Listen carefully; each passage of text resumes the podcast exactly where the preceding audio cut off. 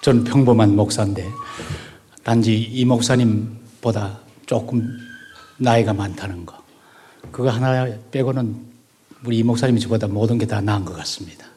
그래서 어, 교회 한번 오시라고 말씀하시길래 순종하여 왔습니다. 여러분과 영적으로 신앙적으로 교제할 수 있는 귀한 기회를 주신 하나님께 먼저 감사드리고 어, 또 오늘 저녁에 하나님이 우리에게 은혜 주시기를 간절히 사모합니다. 기도합시다. 아버지 하나님, 아버지 앞에 모인 저희들 다시 한번 주의 품에 안아주시고 세상이 주지 못하는 참된 소망과 위로와 평강을 더하여 주옵소서.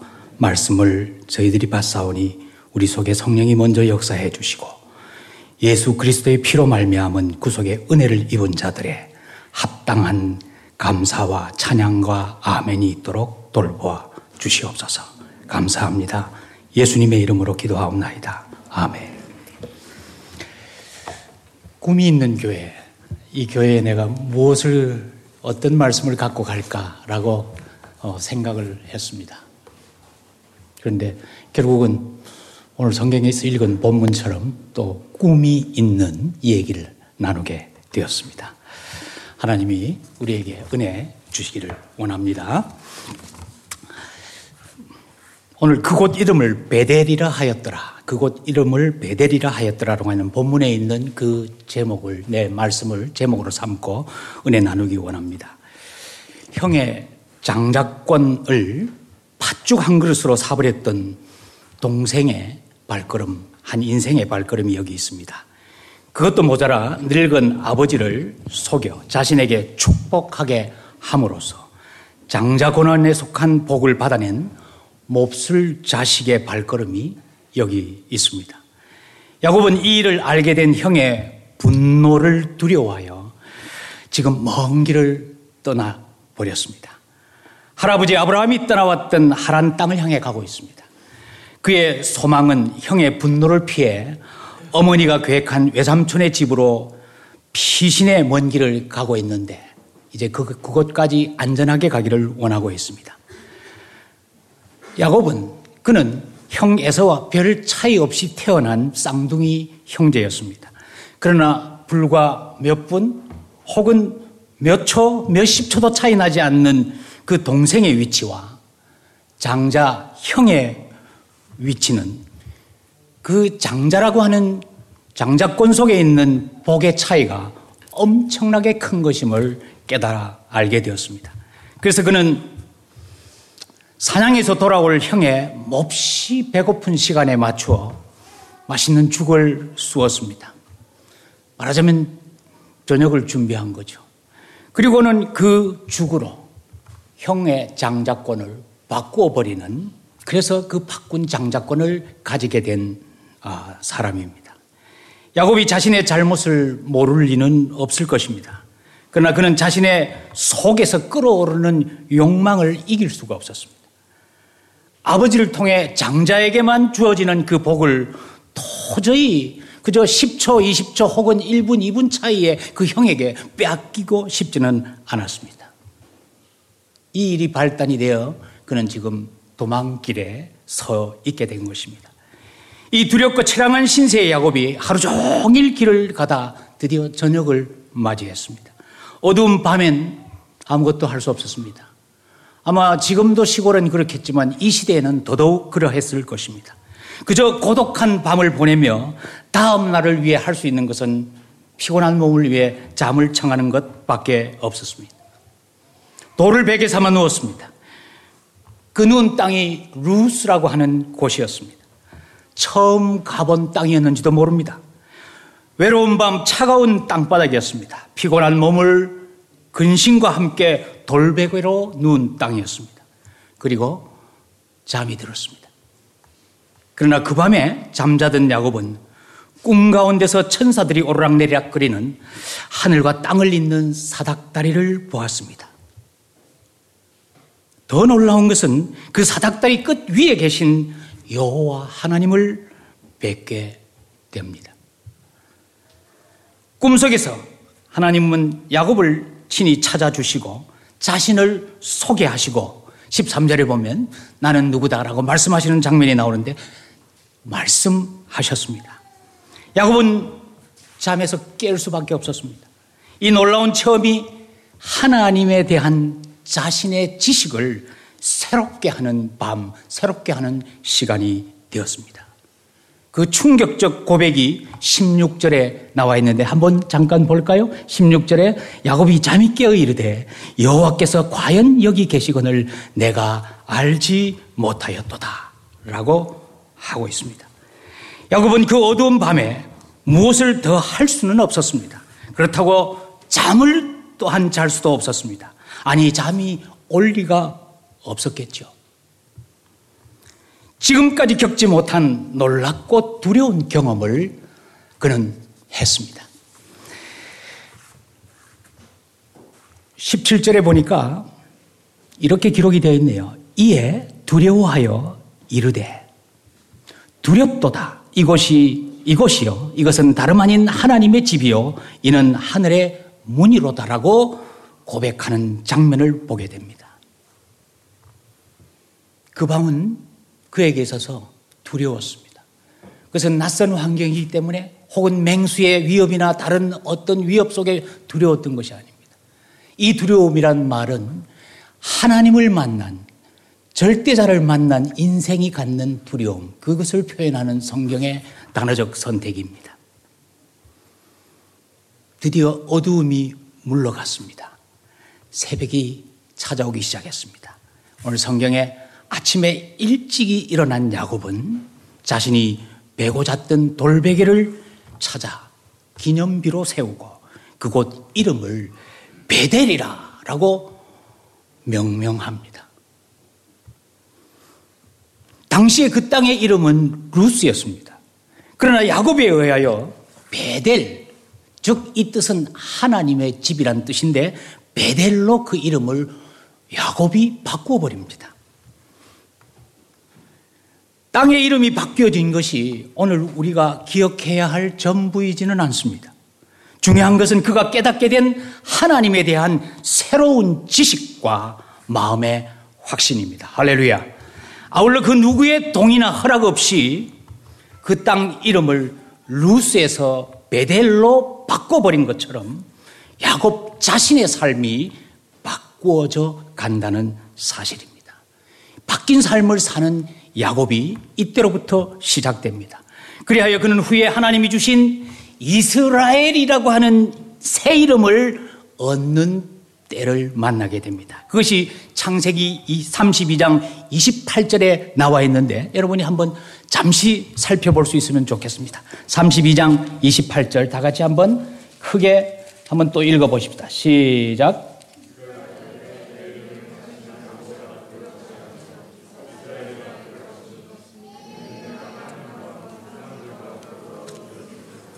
아멘. 여러분, 이 이름 이스라엘, 이것은 야곱의 개인 이름입니다. 하나님이 나중에 바꾸어 주신 이름입니다. 그러나 이 이름이 하나님의 구속사를 이루시기 위해서 선택하신 민족의 이름이 되기도 합니다. 동시에 지금은 이것이 한 국가의 이름으로 존재하고 있는 이스라엘입니다. 우리는 이제 본문을 중심으로 좀 생각해 보기 원합니다. 야곱이 염려와 외로움에 지친 몸을 뉘었던 그 땅 루스를 왜 지가, 왜 자신이 어떤 권한으로 그것을 벧엘이라고 명명했겠습니까? 그 땅 이름을 도련히 벧엘이라고 바꾼 그 이유가 무엇일까요? 첫째는 그가 체험한 하나님을 통해서 새롭게 된 신지식, new knowledge란 말 아니고 새롭게 된 신, 하나님 지식, 하나님 지식의 고백이 그렇게 표현되었습니다. 십육 절을 다시 보면 이렇게 기록되어 있어요. 야곱이 잠이 깨어 이르되 여호와께서 과연 여기 계시거늘 내가 알지 못하였도다. 십삼 절에도 아까 읽었지만 또 본즉 여호와께서 그 위에 서서 이루시되 라고 한 것처럼 그 밤에 루스 땅 어느 모퉁이에서 야곱은 놀라운 체험을 하게 됩니다. 그리고 그 밤에 꿈속에서 찾아와 주신 하나님은 야곱 자신의 하나님에 대한 지식을 송두리째 바꾸어 놓아버렸습니다. 정말 충격적인 것이었어요. 우리가 신앙생활 매일 하고 매주 하고 또 매년 그리고 우리가 이어지는 우리의 삶 동안 계속되어질 것입니다. 그러나 그것이 어떤 주기라기보다는 하나님께서 주시는 은혜 가운데서 충격적인 신앙의 체험이 우리 자신을 새롭게 하고 더 견고하게 하는 사실을 늘 믿고 기대하시기 바랍니다. 기도하는 중에 하나님의 말씀을 묵상하는 중에 내가 알았던 하나님, 내 한계 속에 가두어 놓으려고 했던 그 하나님이 나보다 크신 분이라는 사실이 그저 머리로 아는 것, 생각으로만 아는 것이 아니라 전 인격적으로 그것이 깨달아지는 충격적인 사건이 여러분 가운데 많아지기를 바랍니다. 야곱이 지금 그 걸음을, 그 과정을 지금 겪고 있습니다. 야곱은 할아버지 아브라함과 아버지 이삭의 그 신앙 과정에서 교육 속에 자라난 사람입니다. 오늘의 표현을 빌려온다면 그는 믿는 가정의 자녀요, 크리스찬이요, 성도라는 말입니다. 그럼에도 그는 아버지와 형, 아, 형님을 속이는 엄청난 잘못을 저지를 뿐만 아니라 자기 생각대로 살아가는, 자기 생각대로 판단하는 잘못을 저질러 버렸습니다. 그래서 욕심과 속임수를 통한 이기적인, 이기적인 삶을 살았다는 사실을 자신도 그리고 이 사실을 아는 사람 그 누구도 부인할 수 없는 존재였습니다. 그런 야곱, 그런 자신임에도 호련, 호련히 루스라고 하는 땅에서 어두운 밤 잠든 그 꿈속에 하나님께서 찾아와 자신을 대면해 주시고 말씀해 주시니 이거 두렵지 않습니까? 반갑고 그저 평범하게 있던 일 가운데서 좀 반가운 일이 생겼습니까? 그렇지 않습니다. 엄청난 일이 생겼습니다. 두려웠습니다. 피조물이, 인생이 살아계신 전능하신 하나님을 체험하는 순간 생각해 보세요. 두려웠다고 말합니다. 십육 절에 다시 고백하기를 여호와께서 과연 여기 계시거늘 내가 알지 못하였도다. 이 말은 체험을 통해 그 밤 꿈속에서 그 환상을 통해 하나님을 만나고 그리고 새롭게 알게 된 하나님에 대한 새 지식, 하나님에 대한 정말 바른 신지식을 그는 고백하고 마는 두려운 탄식이 두렵도다. 두렵도다. 여기가, 여기가 하나님이 계신군. 여기에도 하나님이 계신데 라고 하는 새로운 하나님에 대한 깨달음과 그 하나님을 만난 자의 고백을 그렇게 터뜨릴 수밖에 없었습니다. 그가 깨달은 하나님은 편만하신 하나님입니다. 그가 계신 하나님은 무소부재의 하나님입니다. 이 말이 어렵습니까? 즉 세상 어디에나 계시고 안 계신 곳이 없는 전능하신 하나님이란 사실을 그 밤에 그 꿈을 통하여 만나주신 하나님을 그는 깨달아 알게 되었다는 말입니다.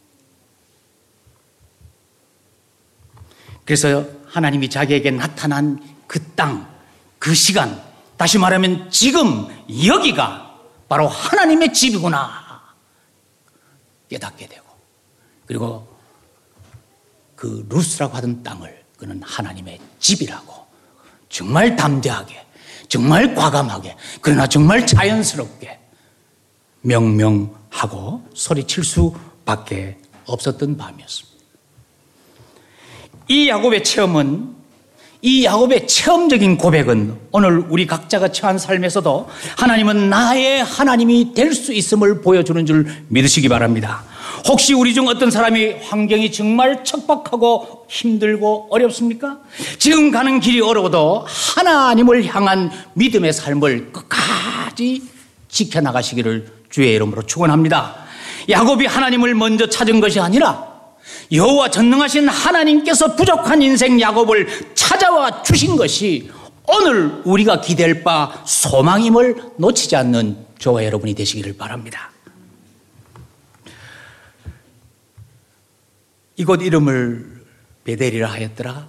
그 이후 둘째로, 두 번째는 왜 그랬을까? 하나님의 언약의 말씀을 받은 장소가 그곳이기 때문에. 그는 그 이름이 이전에 무엇이었든지 상관없이 이곳을 하나님의 집이라고 소리쳐 선언하고 있는 것을 보게 됩니다. 읽었던 성경 본문 십삼 절 초대에 보니까 또 본즉 여호와께서 그 위에 서서 이르시되라고 하였습니다. 야곱이, 하나님이 사다리 끝 하늘에서 야곱을 향하여 말씀해 주셨습니다. 이르시되, 옛 바뀌기 전 성경으로 말하면 가라사대, 야호 하나님께서 말씀하시되, 야곱에게 말씀하셨습니다. 그 말씀하신 내용이 십삼 절, 십사 절, 십오 절을 그대로 나와 있습니다. 그 내용을 우리가 야곱을 향하여 하나님이 해주시는 말씀입니다. 이것은 하나님의 야곱 향한 약속, 즉 다른 말로 하면 언약의 말씀입니다. 이 말씀은 야곱이 상상치 못한 말씀이었을 것이 분명합니다. 그 내용은 이렇습니다. 읽어봤잖아요. 정돈하면 십삼 절에 네 누운 땅을 너와 네 자손에게 주리니, 이것은 가나안 땅의 소유권을 명확히 또 한 번 확인시켜 주시고 그야, 그가 가나안 땅의 주인이 될 것을 말씀하고 계십니다. 십사 절에는 땅의 티끌같이 자손이 번성하여 모든 족속의 복의 통로가 될 것이라고 말씀해 주시는데, 이것은 야곱을 통한 그의 민족적인, 그의 후손들의 민족적인 번성과 궁극적으로는 유다지파를 통하여 이 땅에 나타나실 예수 그리스도를 통한 온 인류의 구속의 은혜, 복을, 정말 영생의 복, 형통한 복을 받게 될 것을 먼 곳에서 이미 하나님이 말씀해 주시고 예고해 주시는 장면입니다. 십오 절에는 계속해서 우리가 읽은 대로 십오 절을 보면은, 내가 너와 함께 있어 네가 어디로 가든지 너를 지키며 너를 이끌어 이 땅으로 돌아오게 할지라. 내가 네게 허락한 것을 다 이루기까지 너를 떠나지 아니하리라 하신지라 라고 되어 있습니다. 이 말을 그냥 압축해서 요약하면 하나님이 야곱과 동거해 주시겠다는 말입니다. 하나님이 야곱과 동행하시겠다는 말입니다. 하나님이 어떤 상황에서도 그를 인도해 주시겠다는 약속입니다. 하나님이 야곱을 보호하시겠다는 말씀입니다. 이 모든 주어진 언약, 그 언약 속에 있는 귀한 약속들이 성취될 때까지 하나님이 함께해 주시겠다, 꼭 이루어 주시겠다고 하시는 하나님 자신의 선언이 거기에 들어있습니다. 이 말을 줄여서 말하면 어떤 말이 될까요? 내가 네 하나님 되겠다. 내가 야곱의 하나님 되겠다. 이 말씀해 주신 거예요. 이 언약, 이 복된 축복의, 복된 언약의 말씀은 할아버지 아브라함에게 주신 언약의 그 뿌리를 두고 있습니다. 그리고 이어져 나온 그의 아버지 이삭의 신앙적 유산을 통하여 여전히 하나님께서 실행하고 유효하게 지켜가고 계시는 하나님 자신의 약속입니다. 다시 말하면 앞 못 보는 자기 아버지 이삭을 속여서 받았던 축복의 기도가 유효한 것이라는 사실을 하나님이 선언해 주시는 것이라고도 말할 수 있습니다. 더 쉽게 다시 반복해서 말합니다. 야곱에게 하나님이 복을 주시겠다는 언약의 죄 확인입니다. 할렐루야. 이 말씀을 통해 야곱이 받은 언약은 원래 하나님의 큰 계획과 섭리 안에 있었던 것이라고 사도 바울은 로마서 구 장 십일 절부터 십삼 절에 증거합니다. 이거 한번 읽어보셔야 될 것 같아요. 로마서 한번 읽어보실까요? 구 장 십일 절부터 십삼 절 다 같이 한번 읽어보십시다. 크게 한번 읽어보십시다. 시작.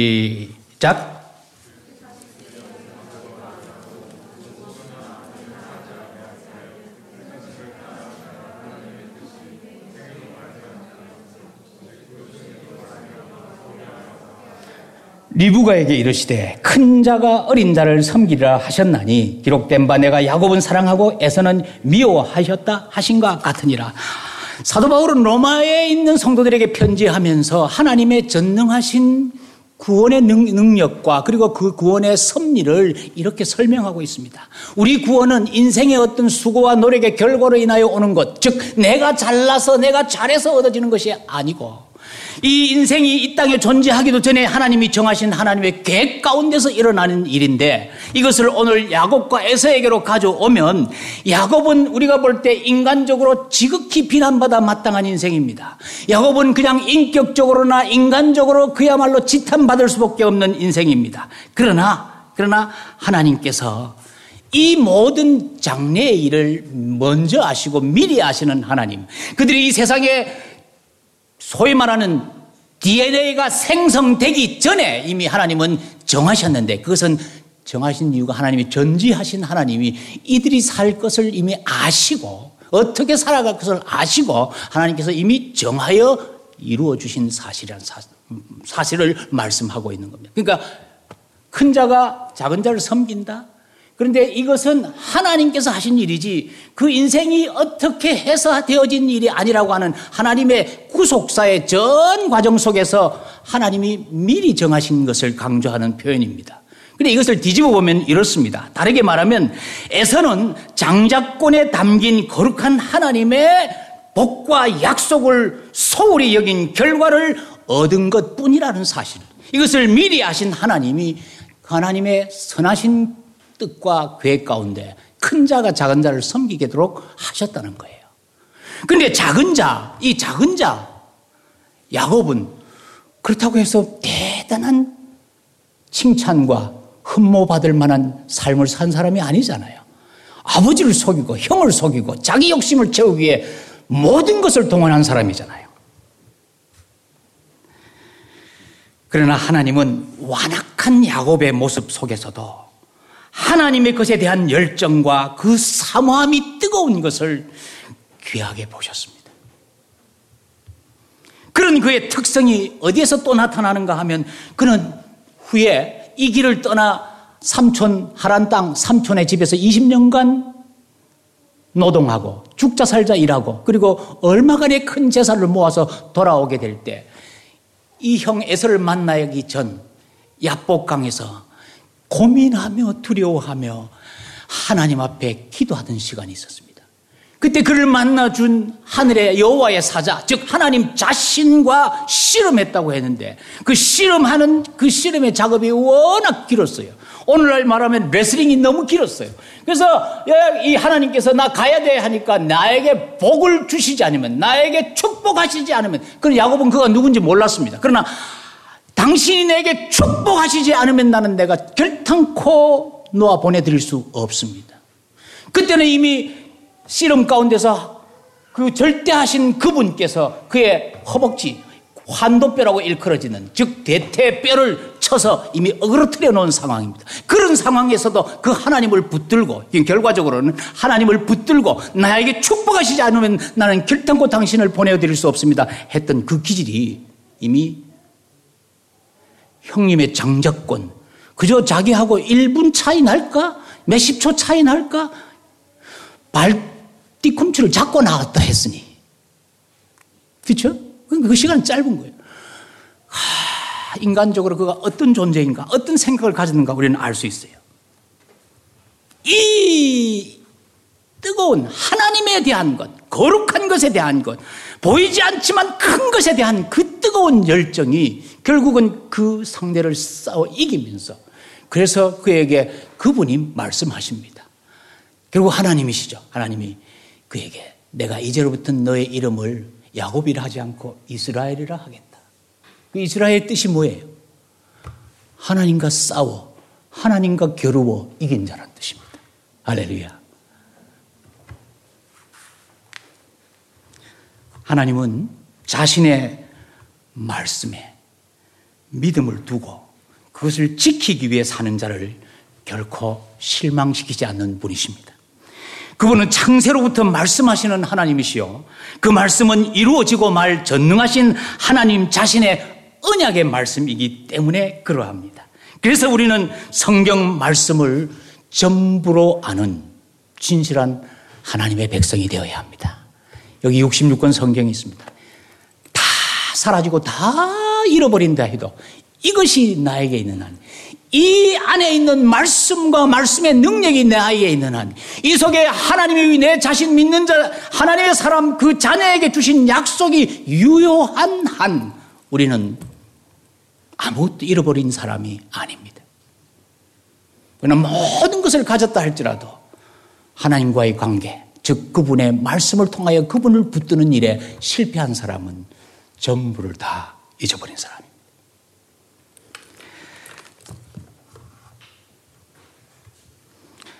이런 기질이 있었기에 그는 정말 그 형 에서가 장자로서 장자권의 큰 복을 가졌다는 사실이 그렇게 부럽고 사모하고 욕심낼 만한 일이 되었는지도 모릅니다.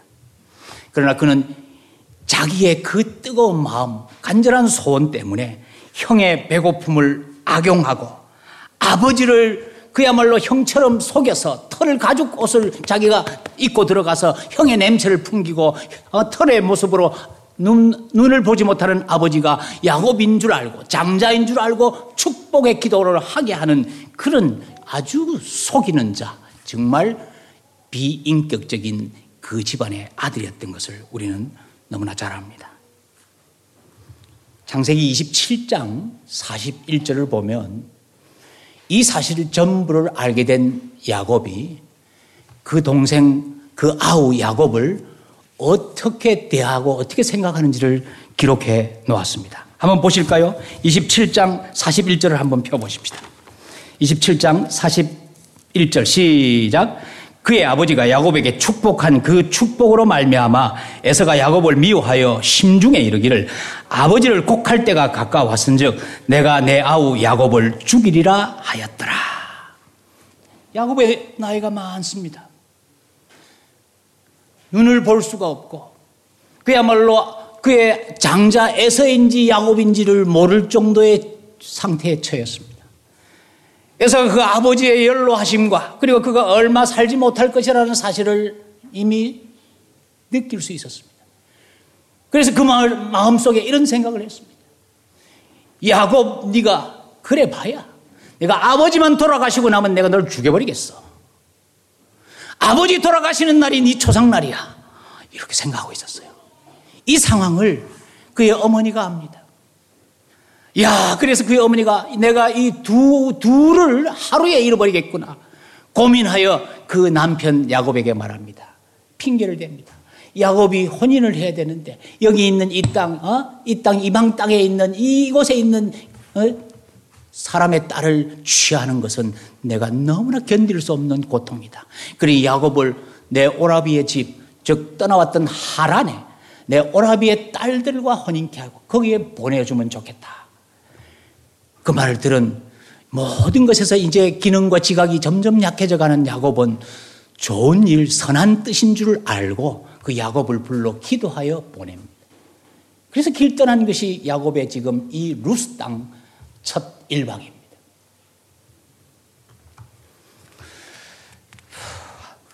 정말 처량한 도피자의 길에 서게 됩니다. 이 도망길 루스에서 그 밤에 찾아오신 하나님의 언약을 야곱이 받았습니다. 이 어찌 놀랍지 않겠습니까? 무엇으로 하나님을 체험한 표현을 할 수 있었겠습니까? 자신이 체험한 하나님은 지금껏 알고 있던 아버지 하나님, 할아버지 하나님 이상으로 자신의 하나님이 되어주시는 감격을 정말 실감나게 느끼지 않을 수 있었겠습니까? 그것이 루스가 하나님의 집 벧엘로 바뀔 수밖에 없었던 야곱의 감격이요, 야곱의 탄식이요, 동시에 야곱의 고백인 것입니다. 여러분의 신앙의 삶 가운데서 이것 때문에 깜짝깜짝 놀라고 이 하나님의 크신 사랑과 은혜 때문에 깜짝깜짝 놀라는 일이 비일비재하기를 축원합니다. 신앙생활하고 어느 교회에 있든지 진실한 진리의 교회, 하나님의 교회에 섬기는 동안 그 교회의 환경, 교회의 조건을 떠나 하나님과 나 사이에 새롭게 깨달아지고 새롭게 발견되어지는 그 무엇인가 놀라운 것들이 많기를 주의 이름으로 축원합니다. 여러분이 여기 모여 예배하고 말씀을 듣는 것이 무슨 이유예요? 가볍게 생각, 간단하게 말하면 하나님을 더 깊이 알아가기 위함이고, 그 하나님을 더 아는 만큼 그 하나님께 가까이 가고 그 하나님을 높이고 찬양하며 경배하기 원하는 열망이 있기 때문입니다. 그러려면 하나님을 내가 아는 만큼 사랑할 수 있어요. 그 아는 것은 하나님을 체험하고 하나님을, 하나님이 나를 사랑하셨다, 그 하나님과 내가 부딪힘 속에서 내가 체험적으로 깨달아 아는 그 암, 그것이 진짜 지식이라는 거예요. 오늘 야곱은 하나님에 대한 지금까지 가지고 있던 그의 지식의 한계가 깨트려지고 확장되어지는 놀라운 밤을 맞이했습니다. 여러분이 기도하는 기도의 목적이 무엇입니까? 가장 단적으로 말하면 하나님, 나를 구원하신 예수, 그분의 뜻대로 살 수 있는 내가 되게 해달라고 기도하며, 그러나 아무리 내 소원이 그러하다 할지라도 힘이 약한 죄성을 지은 나는 감당할 수 없고 해낼 수 없으니 나에게 성령의 능력을 허락하여 주옵소서라고 기도하는 것이 오늘 우리의 고급스러운 기도의 단계입니다. 여러분, 옷을 주세요, 밥을 주세요, 내가 원하는 이것저것이 이루어지기를 원합니다. 하나님은 그것을 들으십니다. 그러나 그것은, 그것은 아버지 되신 우리 하나님이 어쩌면 구하지 않아도 주셔야 할 것인지 모릅니다. 하나님은 그 가운데서 네가 무엇을 원하느냐. 그래서 이 땅에 계셨던 예수님은 너희가 먼저, 너희는 먼저 그의 나라와 그의 의를 구하라. 그러면 그 나머지 것, 이 모든 것을 너희에게 더하여 더하시리라. 이것은 공식입니다. 이것은 철저한 순서입니다. 우리 성도의 비극, 우리 크리스천의 비극이 무엇인지 아십니까? 그것은 세상 사람과 똑같은 순서와 똑같은 방법을 선호하는 것을, 그것을 부러워하는 것을 마음속에 갖고 있을 때 비극이요, 그것이 우리 마음속에 참된 평화와 안정이 깨어지는 이유입니다.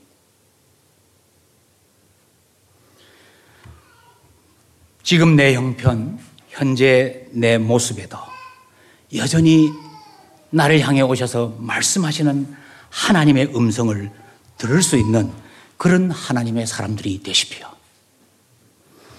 우리 앞에 놓인 언약의 책 성경, 이 육십육 권 성경 앞에서 내게 주시는 그 하나님의 약속을 또렷이 듣고 발견하는 정말 성경에 마음을 둔 이 시대의 하나님의 백성들이 되시기를 축원합니다.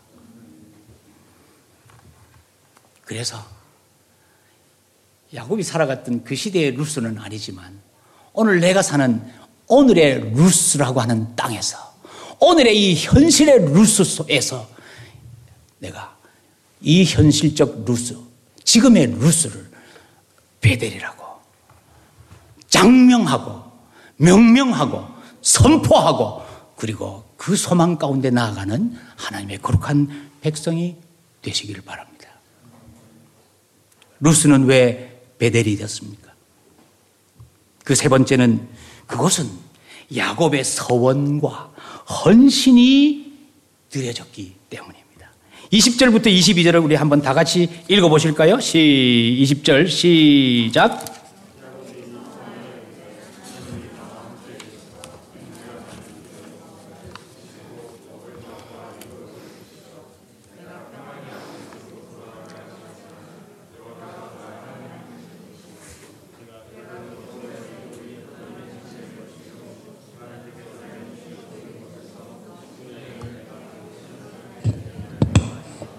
아멘.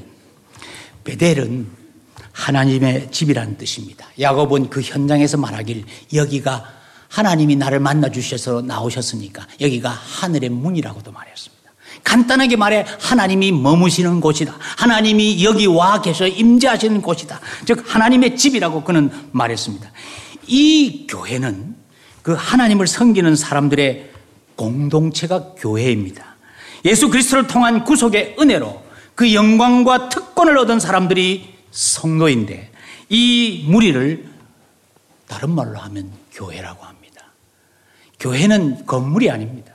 구원받은 새롭게 거듭난 하나님의 백성들이 유기적으로 모인 단체가 교회입니다. 이 건물은 우리가 흔히 그렇게 표현하지만 실제로는 이것은 교회당입니다. 이 건물이 없어도 믿는 자가 모인 그곳이 교회인 줄 믿기를 바랍니다. 이 교회는 하나님 중심입니다. 하나님이 왕이십니다. 이 교회에 있는 사람들은 그분을 섬기며 영광을 돌리는 데에서 최고의 기쁨과 행복이 있음을 알고 그것을 자원하여 고백하는 무리들이 성도입니다. 야곱은, 야곱의 삶은 자신을 만나주신 하나님 앞에 지금 변화되고 있습니다. 이것이 오늘날 교회에서, 오늘 우리의 교회당에서, 우리의 이 공동체 교회에서 더 많이 보아야 할 그것입니다. 하나님을 만났기에, 하나님의 말씀을 들었기에, 하나님의 언약을 내가 소유했기에 나는 이제부터 달라지는 것이다. 그 달라진 의 첫 고백이 뭐냐? 두려운 마음 가운데, 떨리는 마음 가운데 체험한 그 하나님을 경험한 야곱이 여기가 하나님의 집이야라고 선언한 그 변화가 변화의 첫걸음입니다. 오늘 우리가 고백하고 선언한 이 벧엘에서 우리가 더 발견할 것이 무엇입니까? 여러분 자신이, 이 목사가, 내가 발견할 것이 무엇입니까? 이십 절 초두에 야곱이 서원하여 이르되, 서원하여 이르되 라고 했습니다. 이 서원이란 사람이 하나님께 자원해서 무엇을 하겠다고 맹세하듯 약속하는 것을 서원이라고 합니다. 사람이 하나님께 드리는 약속입니다. 그리고 그것을 절, 결단코 내가 지키겠다고 맹세하는 그것이 우리는 성경적 의미에서의 서원입니다. 하나님의 집에서 하나님을 위해 무엇인가를 결심하는 일은 마음에 그 감사와 헌신이 있다는 사실을 표현하는 표현입니다. 그래서 벧엘, 하나님의 집 교회는 예배를 통한 하나님을 만난 성도들이 새로운 각오로 이 세상을 향하여 그리스도의 심장을 가지고 다시 일어서는 곳이 교회입니다. 교회는 더 진실한 믿음의 삶을 다짐하면서 오늘 내가 소홀했던, 내려놓았던 자기 십자가를 다시 지는 곳이 교회입니다. 부족한 자신에게 오셔서 언약을 주신 하나님 앞에 서원하는 야곱의 심정은 감격과 헌신의 의지가 이미 불타오르고 있었을 것입니다. 그 새벽에. 그래서 이 말은 하나님이 친히 말씀하신 대로 야곱을 지키시고 인도하여 고향집으로 돌아오게 하실 것을 믿으며 자기의 하나님 여호와 하나님은 오직 한 분뿐이시며 내 하나님은 그분뿐이시다라는 고백을 하는 고백을 보게 되는데 우리가 성경을 오해할 수밖에 없는 구절이 있습니다. 이십일 절 보면 여호와께서 내 하나님이 되실 것이요 라고 하는 말이 있습니다. 그 이십일 절에 내 하나님이 되실 것이요 라고 하는 것은 앞에 있는 내용들이 전제 조건인 것처럼 말합니다. 그렇게 해주면 하고 그렇게 안 해주면 안 합니다라는 뜻의 의미가 아니에요. 하나님은 이 비참한 인생, 처량한 인생, 이제 포기해도 될 만한 인생, 그 야곱을 찾아와 주셔서 하나님이 스스로 자기를 소개하시고 나는 너희 할아버지 아브라함의 하나님, 네 아버지 이삭의 하나님이다. 그런데 이제 내가 너에게 복을 주겠다라고 말씀하시면서 내와 네 자손에게 이 땅, 네 눈, 이 땅을 주겠다고 말씀하셨던 그 하나님입니다. 하나님이 그러실 이유가 없잖아요. 안 하셔도 되잖아요. 또 야곱이 그럴 만한 그릇이나 자격이 있는 거 아니잖아요. 그런데 하나님께서 그에게 언약의 말씀을 주셨습니다. 이것을 받은 야곱은 두렵고 떨리는 가운데 주체할 수 없는 새로운 감동 가운데 사로잡혔습니다.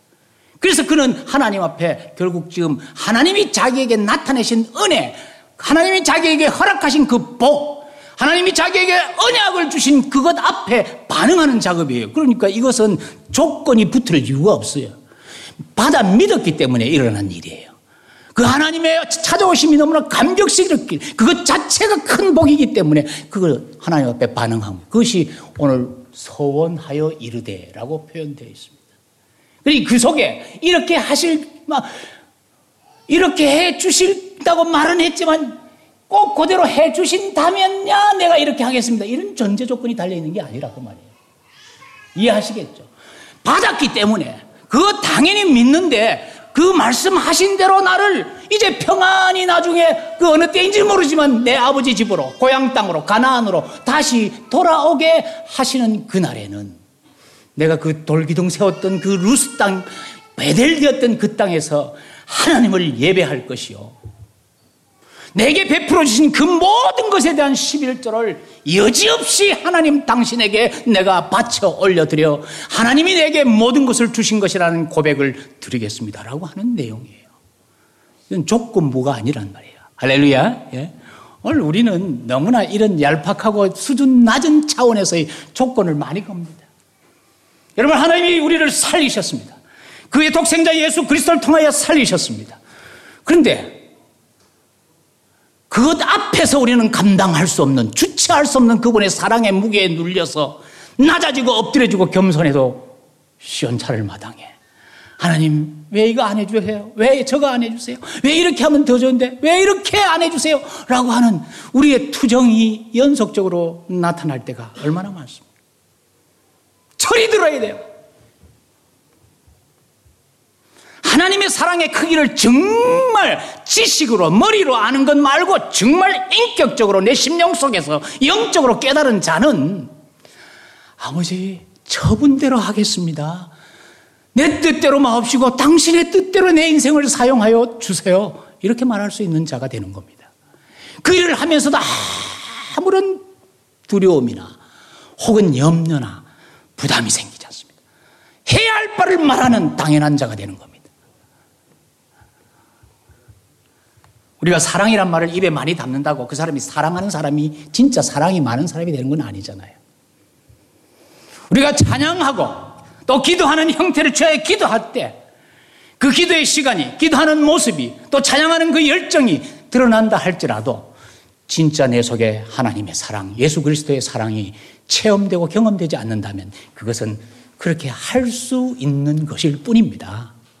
그 모습이 있는 것 뿐입니다. 그런 모습이 있는 것과 실제 그런 사람이 되는 것은 차이가 있는 거예요. 전혀 다른 거예요.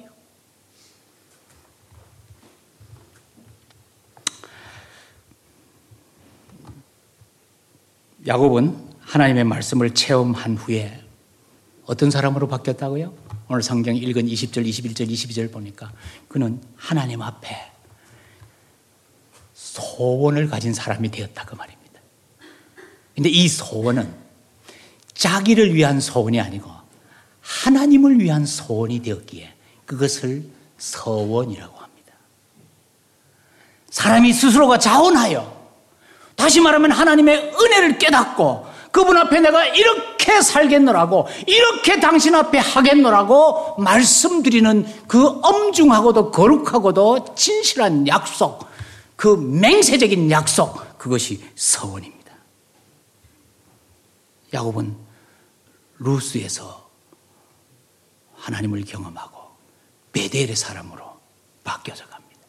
그 벧엘이 뭡니까? 교회입니다. 하나님의 집입니다. 그곳에서 그는 이제 오늘 우리가 보는 세 번째 내용대로 하나님 앞에 서원하고 헌신을 약속드리고 다짐합니다. 마찬가지로 오늘 저와 여러분 하나님 앞에 소원을 가져야 됩니다. 서원이, 서원이 소원에서부터 출발합니다. 어린아이는 소원이 자기 입에 무엇인가 들어오는 것, 자기 손에 무엇인가 가져지는 것이 소원입니다. 그렇잖아요, 그렇죠? 그러나 철이 들면 어떻게 됩니까? 우리가 어른이 되어 갈수록 어떻게 됩니까?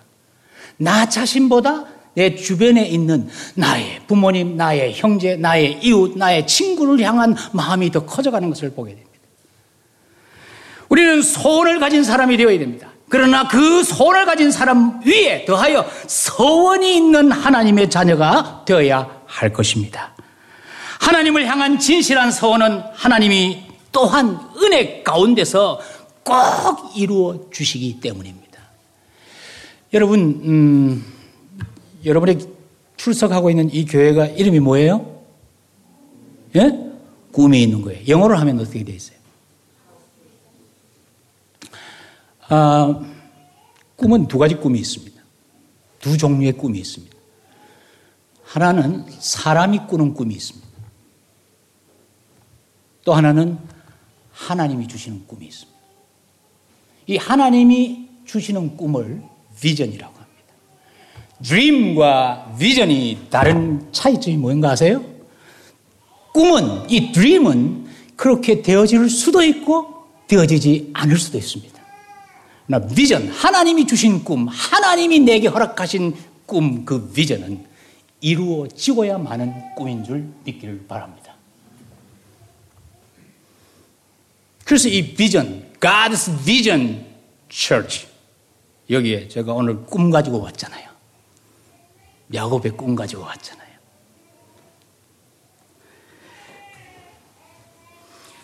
우리 창세기 삼십오 장 일 절부터 칠 절까지 한번 읽어봅시다. 거의 다 했네요. 창세기 삼십오 장 일 절부터 칠 절 한번 읽어봅시다. 시작. 크게 크게 시작.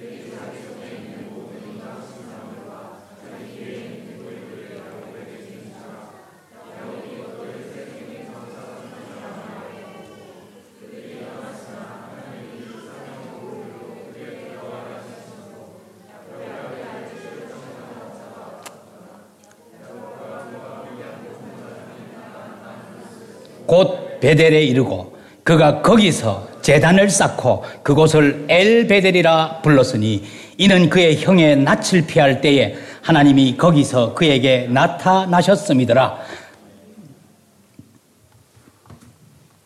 야곱이 시간이 오래 흘러 지금 고향 땅으로 돌아오는 과정을 보여줍니다.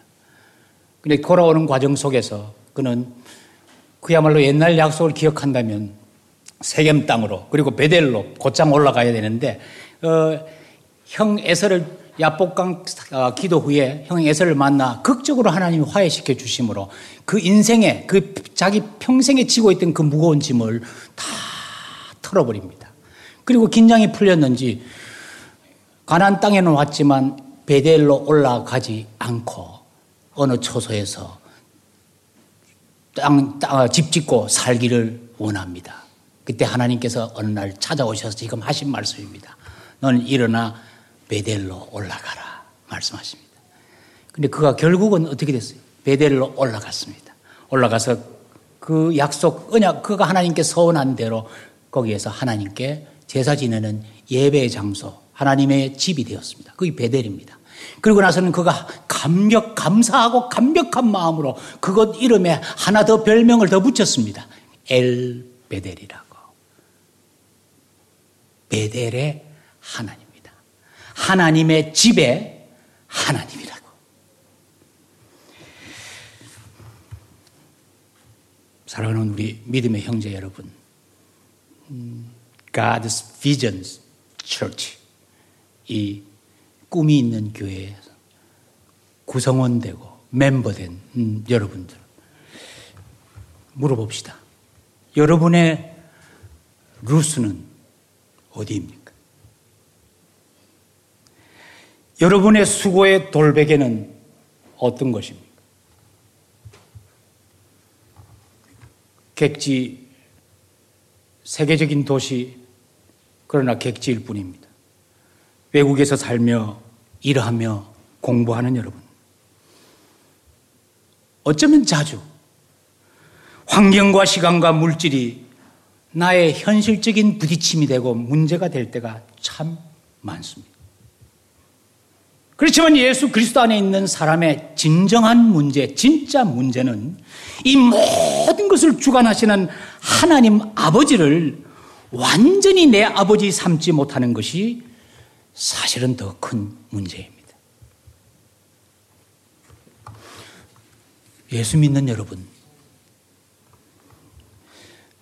여러분의 현재의 영적 기상도는 어떤 상태입니까?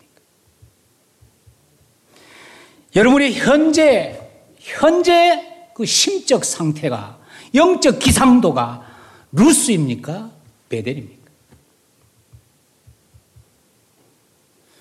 우리 다시 한번 자신의 신앙과 삶을 겸손하게 들여다보는 이 저녁 되기를 원합니다.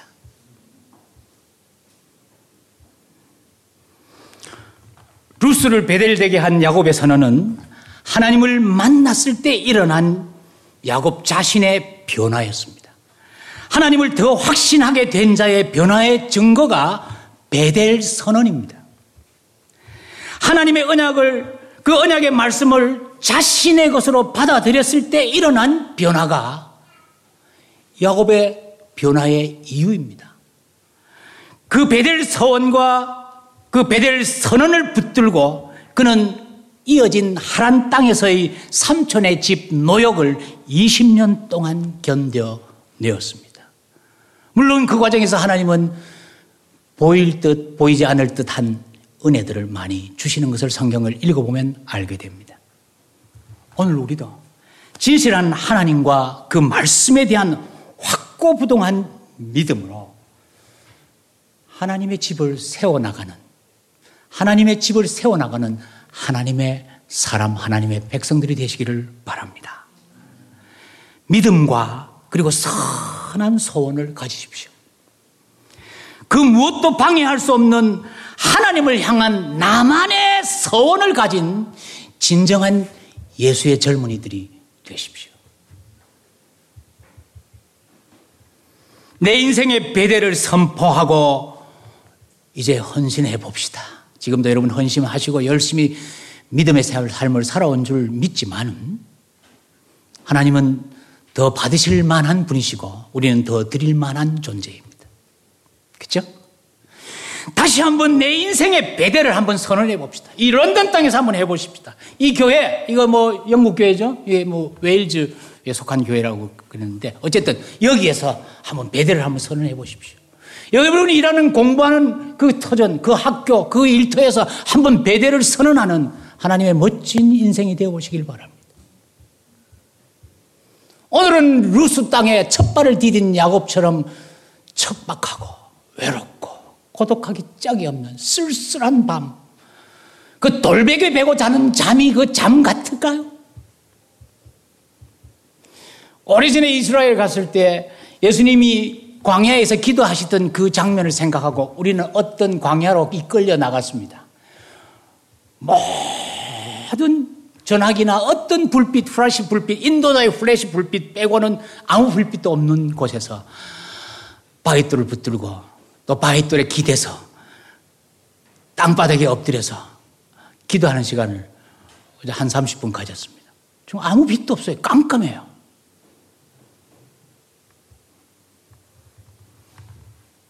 그런 정막강산과 같은 우리의 삶의 루스 땅 환경 속에 소망이 있다면 하나님이 그곳에 찾아와 주시는 것밖에 소망이 없습니다. 그런데 하나님은 찾으시기를 즐겨하시는 분이심을 믿기를 바랍니다. 하나님은 내가 소홀하고 내가 잊을 때가 있을지는 몰라도 하나님은 결단코 기억 상실증이 없으신 분이십니다. 하나님은 주시는 것을 좋아하시지만 주셨다고 만족하시는 분이 아니라 더 주시기를 원하시는 분이십니다.